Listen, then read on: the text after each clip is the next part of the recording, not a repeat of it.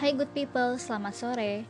Seperti biasa, gue bakal nemenin kalian yang masih melakukan aktivitas di sore hari ini. Semoga kalian selalu diberikan kesehatan di mana pun kalian berada. Yang lagi kena macet di jalan, semoga sampai dengan selamat. Yang lagi nugas, yang lagi beres-beres rumah atau kosan, semoga cepat beres ya urusannya.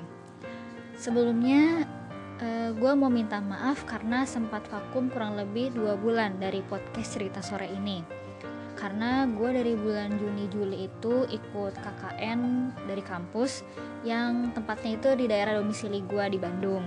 Jadi uh, belum sempat ngelanjutin episode-episodenya.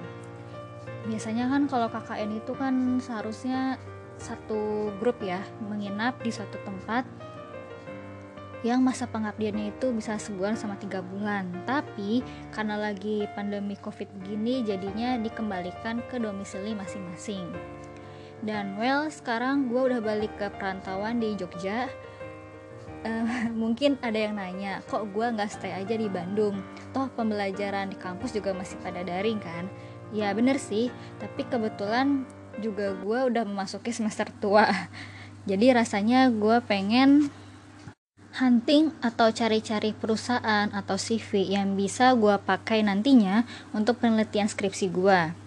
Ya, gue juga tahu sih di masa pandemi gini tentunya bakal susah uh, ada peluang uh, buat kita dapat CV atau perusahaan secara gampang. Makanya uh, kalau misalnya gue dapat peluang apa pun yang nanti gue dapat, pasti bakal gue pertimbangkan sebaik mungkin. Oke, kita langsung aja masuk ke cerita episode podcast kali ini. Judulnya Kita dan 461,5 km. Gue yakin sih kali kalian yang dengerin ini pasti udah tahu gue bakal bahas cerita apa di sini. Ya, cerita tentang LDR atau long distance relationships. Mungkin ada yang tanya sama gue, kok judulnya kita dan 461,5 km. Kenapa nggak LDR aja? Atau pacaran jarak jauh. Sebenarnya gak ada alasan khusus.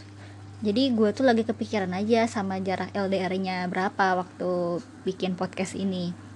Jadi gue langsung cari di Google Maps jarak antara kotanya nanti ini si yang bakal gue ceritain tuh berapa. Ternyata 461,5 km oke di sini langsung aja gue bakal bawain cerita dari teman gue secara monolog lagi. Namanya Bagas di sini namanya udah gue samarin. Jadi dia ini adalah teman dari jurusan sebelah di kampus gue gue kenal dia gara-gara dia pernah ikut acara panitiaan fakultas yang diselenggarain sama anak-anak BEM jadi gue lumayan kenal sama si Bagas secara personality yang pasti. Di sini Bagas bakal ceritain hubungannya dengan mantannya yang dulu. Si mantannya ini kita sebut saja Bella. Dan katanya e, Bella ini dari dulu sampai sekarang kuliah di PTN yang ada di Jawa Barat. Oke, jadi pertama kali Bagas lihat Bella itu di tahun 2014 di mana keduanya ini masih SMA kelas 1 dan kondisinya mereka berdua itu lagi ada field trip di Bali semacam study tour berarti ya. Nah, di sini posisi Bagas itu cuma kenal Bella dari jauh. Jadi cuma sekedar tahu, nggak tapi nggak nggak kenal secara mendalam. Ya ibarat seorang cowok yang belum berani ngedeketin si cewek, jadi cuma sebatas pengagum dari jauh aja. Dan posisinya si Bella ini satu pertemanan sama teman-temannya Bagas waktu SMP. Tapi kata Bagas, takdir berkata lain pada waktu perjalanan pulang dan sedang berada sedang sedang berada di bis, teman SMP-nya Bagas ini ngajakin untuk ikut gabung ke komunitas pencinta alam yang baru dibentuk. Otomatis Bagas nanya, emang anggotanya siapa aja rencananya yang yang udah diajak? Dan teman SMP-nya ini menyebutkan tiga orang, termasuk si Bella. Di situ posisinya Bagas kaget sekaligus sedikit senang karena emang ada kesempatan buat setidaknya bisa temenan deket sama si Bella dan tanpa pikir panjang Bagas langsung mengiyakan dong tawaran dari si teman SMP-nya ini. Setelah mereka pulang dari Bali, barulah grup dari komunitas itu dibuat Dan Bagas waktu itu senang banget dong waktu lihat notif si Bella bergabung ke grup katanya. Awalnya Bagas merasa canggung, tapi ya Bagas mikirnya bodo amat dan dia pikir dia bisa aja buat suasana sok asik, sok bisa membaur sama yang lain. Yang penting dia bisa bisa ternotis sama Bella yang pastikan. Lambat laun Bagas mulai memberanikan diri buat mencoba ngechat si Bella dengan motif ala-ala anak SMA ya modus ngechat mungkin zaman dulu SMA tahun 2014 itu zamannya masih pada pakai line ya grup line kayak semacam itu terus ya udah jadinya Bagas mulai PDKT sama si Bella sampai akhirnya Bagas memutuskan untuk menyatakan perasaannya ke Bella di bulan Desember di tahun yang sama. Sebenarnya si Bagas sih nggak bilang tahun berapanya. Mungkin kalau perkiraan gua tahun yang sama itu berarti tahun 2000, 2014 berarti ya. Nah dan bertepatan waktu itu katanya lagi ada kemah SMA Bagas merasa momen yang kali ini itu bener-bener di luar dugaan dia. Kenapa dia bisa ngelakuin ini? Ya mungkin cowok ya. Berhasil nembak cewek di momen-momen lagi api unggun gitu kan pasti senang pasti kan dan berkesan gitu. Lalu setelah itu Bagas sama Bella ini mulai pacaran ala anak SMA seperti biasanya.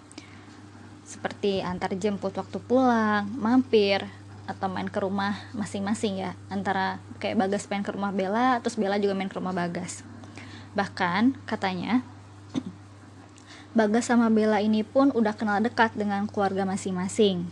Bisa dibilang kayak mereka berdua ini udah dapat restu dari orang tua. Tapi masalah mulai perdatangan ketika mereka waktu menginjak kelas 12 SMA. Di situ Bagas bilang dia dan Bella udah mulai waktunya untuk mengejar impian masing-masing.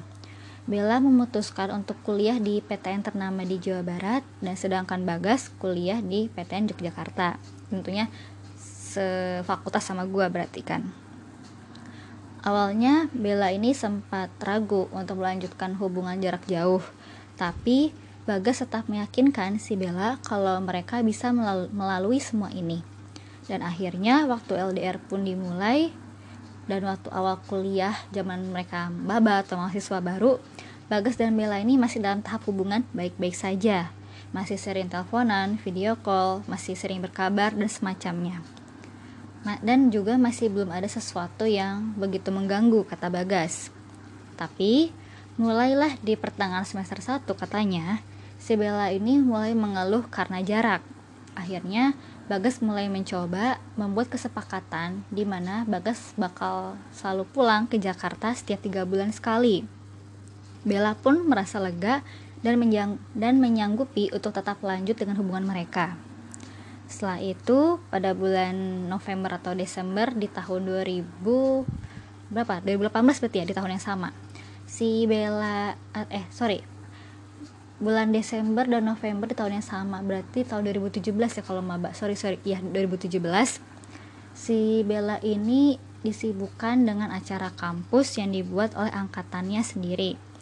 Konsep acaranya itu diharuskan angkatan penyelenggaranya itu kayak membuat suatu persembahan di, di akhir acara. Dan pada akhirnya angkatan itu memutuskan untuk bikin acara flash mob drama musikal. Pada saat itu Bagas bilang dia mendukung mendukung aja kegiatan Bella karena dengan adanya kegiatan ini e, Bella bisa sedikit melupakan keluhannya terkait LDR tapi katanya Bagas juga sempat ragu ketika ada konsep acara di mana ada seorang yang berpasang-pasangan menari layak-layaknya pasangan. Mungkin maksudnya di sini tuh kayak apa ya? Semacam prom night ya bisa dibilang semacam promnet kali ya kalau zaman SMA nah tapi kata si Bagas bilang Bella itu tetap meyakinkan kalau semuanya itu bakal baik-baik saja. Dan di sini Bagas mencoba untuk percaya dan tetap mendukung Bella. Setelah Bagas izinkan Bella mulai latihan-latihan untuk pentasnya tersebut dan bisa dibilang itu hampir setiap hari dan tentunya membuat komunikasi mereka itu sempat terganggu katanya dan masalah-masalah kecil mulai berdatangan karena masalah komunikasi. Puncaknya adalah ketika liburan akhir tahun di mana Bagas sudah jelas memutuskan untuk balik ke Jakarta dengan niat untuk memperbaiki hubungan dengan Bella. Pada awalnya semua berjalan lancar dan baik-baik saja, layaknya dua orang, dua pasangan, kok dua pasangan salah ya, e, layaknya dua orang, dua individu sebuah pasangan yang saling melepas kerinduannya karena sudah lama tidak bertemu.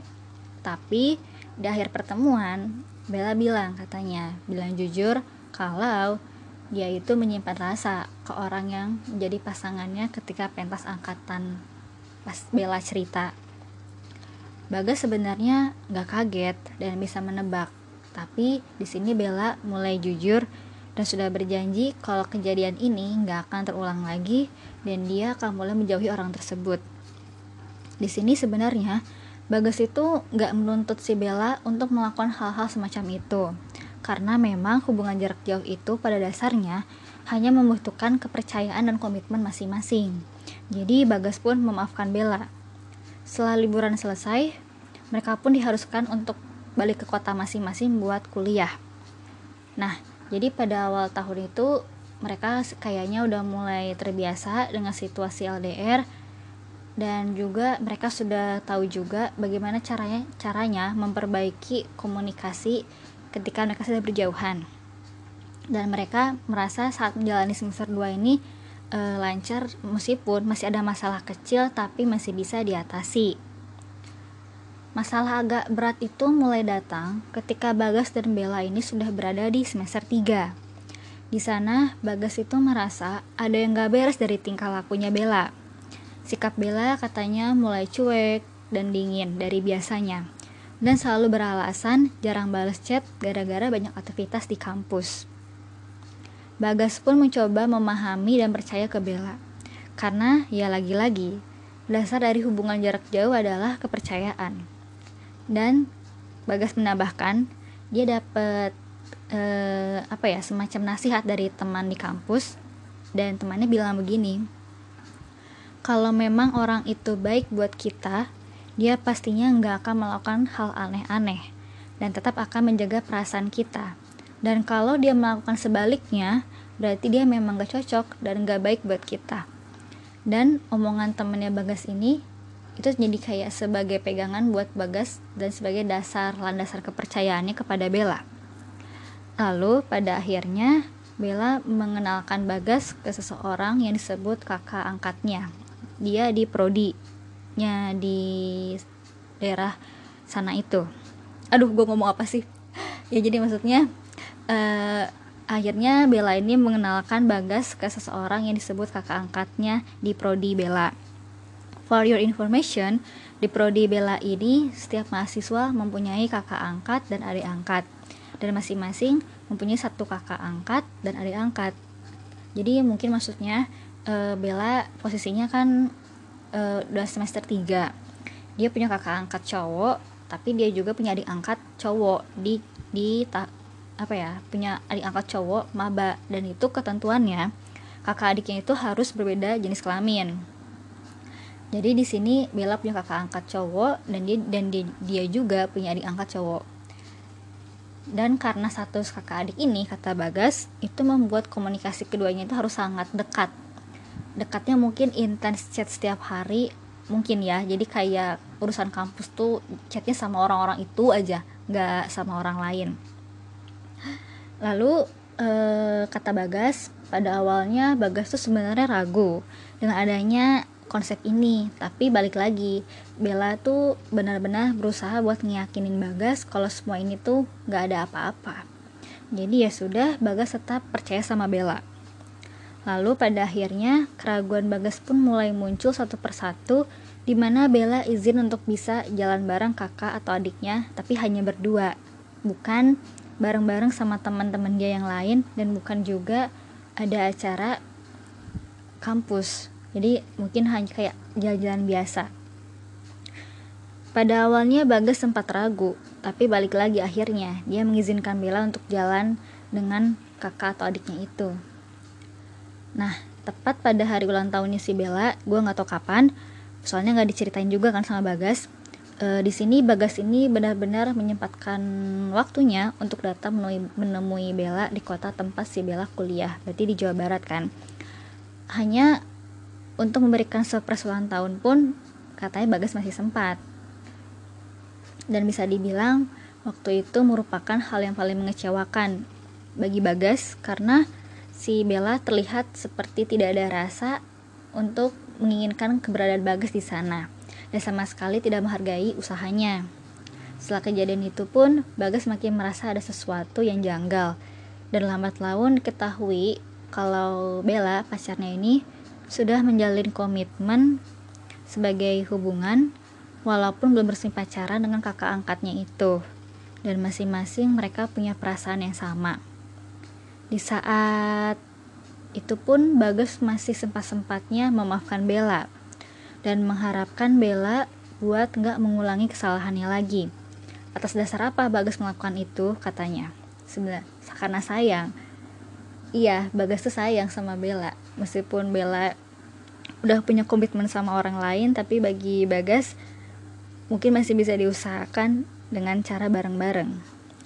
Tapi setelah itu pun akhirnya Bagas memberikan Bella keleluasaan di mana Bagas akhirnya mengikhlaskan Bella untuk kakak angkatnya itu dan hubungan mereka pun berakhir di semester 3 Oke, sebenarnya ceritanya gak begitu panjang ya. Kalau dari gue pribadi, waktu pas baca cerita temen gue ini, gue sebenarnya juga antara percaya nggak percaya kayak apa benar ada konsep kakak adikan yang harus sepersonal itu di kampusnya si Bella. Tapi ya gue juga nggak tahu karena uh, gue juga nggak begitu memper, mempermasalahkan ya. Kan yang tahu itu jujur atau tidak hanyalah Bella dan si Bagas sendiri ya kan? Nah kalau dari gue pribadi jujur gue sebenarnya belum pernah ngerasain yang namanya LDR sorry ya ya gue masih cupu lah kalau buat hubungan LDR LDR gitu. Gak sepro teman-teman gue di kampus yang udah bertahan banget LDR ya sampai ada yang sampai 2 tahun tiga tahun gitu. Tapi bener sih apa yang dibilang Bagas kuncinya itu ya lu cuma percaya mengusahakan untuk, untuk tetap ada meski secara virtual. Tapi ketika ketika yang selalu ada lebih berarti untuk pasangan lu berarti sudah saatnya lu mengikhlaskan sebenarnya kalau untuk gue pribadi ya dari kata mengikhlaskan itu ya gue nggak sedewasa itu sebenarnya. Gue juga orangnya masih ngeyelan ya kalau kata orang Jawa. Ya gue juga masih ngeyelan kalau soal perasaan. Kalau menurut gue kalau bagi gue selagi, selagi masih bisa gue perjuangkan ya gue bakal perjuangin buat tetap bareng-bareng. Tapi ya karena itu karena gue sayang sama pasangan gue misalkan kalau gue LDR gitu ya.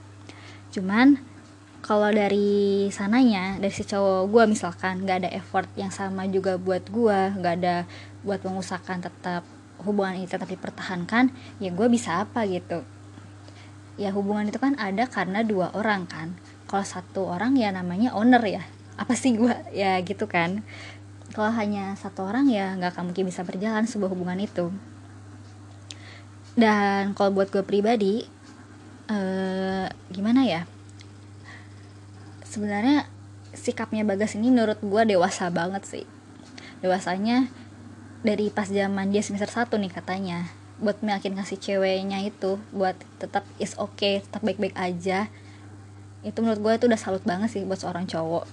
Lalu dia juga mengusahakan buat selalu ada buat si ceweknya di hari-hari penting misalkan kayak hari ulang tahun ceweknya dia datang spesial dari Jogja ke ke tempat si ceweknya ngampus gitu kan kita benar-benar butuh usaha butuh effort dari segi material maupun moral kan. Dan juga setahu gua di zaman zaman semester masih muda-muda kan masih banyak aktivitas di kampus ya. Mulai dari kayak himpunan bem dan segalanya gitu. Masih bisa dibilang belum terlalu santai. Tapi bagas ini gue salutnya dia masih bisa menyempatkan waktunya gitu. Dan dan yang gue suka juga di sini e, bagas bilang dia mengikhlaskan Bella ketika Bella sudah punya komitmen sama kakak tingkatnya. Menurut gue sih itu dewasa sih.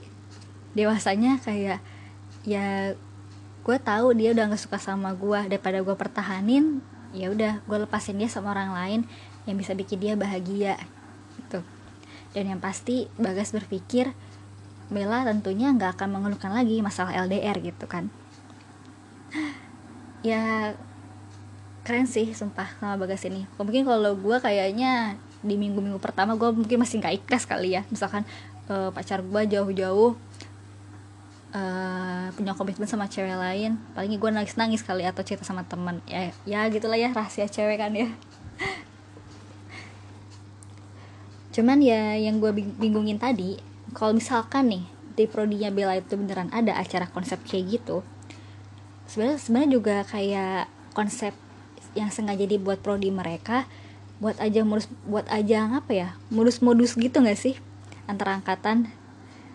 Ya kan kalau gue ya di jurusan teknik kan kakak tingkatnya itu sebagai pembimbing dan dia itu kayak menaungi sebuah kelompok. Kelompok itu sekitar 4 sampai lima orang bukan secara personal gitu. Jadi ya gue juga seru juga nih prodi kocak ya. Jadi gue juga penasaran prodinya di mana si Bella ini kan dan, dan gue juga pengen tahu apakah konsep ini turun temurun nggak atau apa gitu. Ya paling itu aja dari gue karena gue juga nggak bisa ngomong banyak ya soal LDR karena gue sendiri juga balik lagi ya gue juga belum pernah mengalami LDR itu seperti apa. Dan kayak bagaimana survive-nya gue juga nggak tahu. Tapi uh, pesan yang gue dapat dari sini yang penting kita tetap percaya tetap komit dengan apa yang kita punya tetap mengusahakan selagi kita masih miliki. Kita dan 461,5 km suatu hal yang bisa gua atau kalian yang lagi dengerin ini patut syukuri. Kenapa gua bilang gitu? Mungkin ini jalan lu ketika harus kenal dan menjadi orang yang spesial bagi si mantan dan berakhir menjadi sangat jauh biar lo bisa dapat hal-hal berharga di dalamnya seperti pepatah yang bilang, pengalaman adalah guru, guru terbaik. Oh ya, yang sebelum gua mau closing, eh, jangan lupa juga dengerin podcast cerita sore di YouTube, podcast cerita sore, dan juga di di platform Spotify. Tentunya eh, bisa kalian nikmatin setiap episode yang bakal gua keluarin. Oh ya, eh, buat teman-teman dari luar circle gue dari dari luar Jogja atau dari dari luar Bandung yang mau ngirim ceritanya boleh banget bisa langsung aja ke Instagram gue @karinaelar atau ke Twitter gue @karinaamanda double A di belakangnya. Oke, gue Karina Amanda. Selamat sore.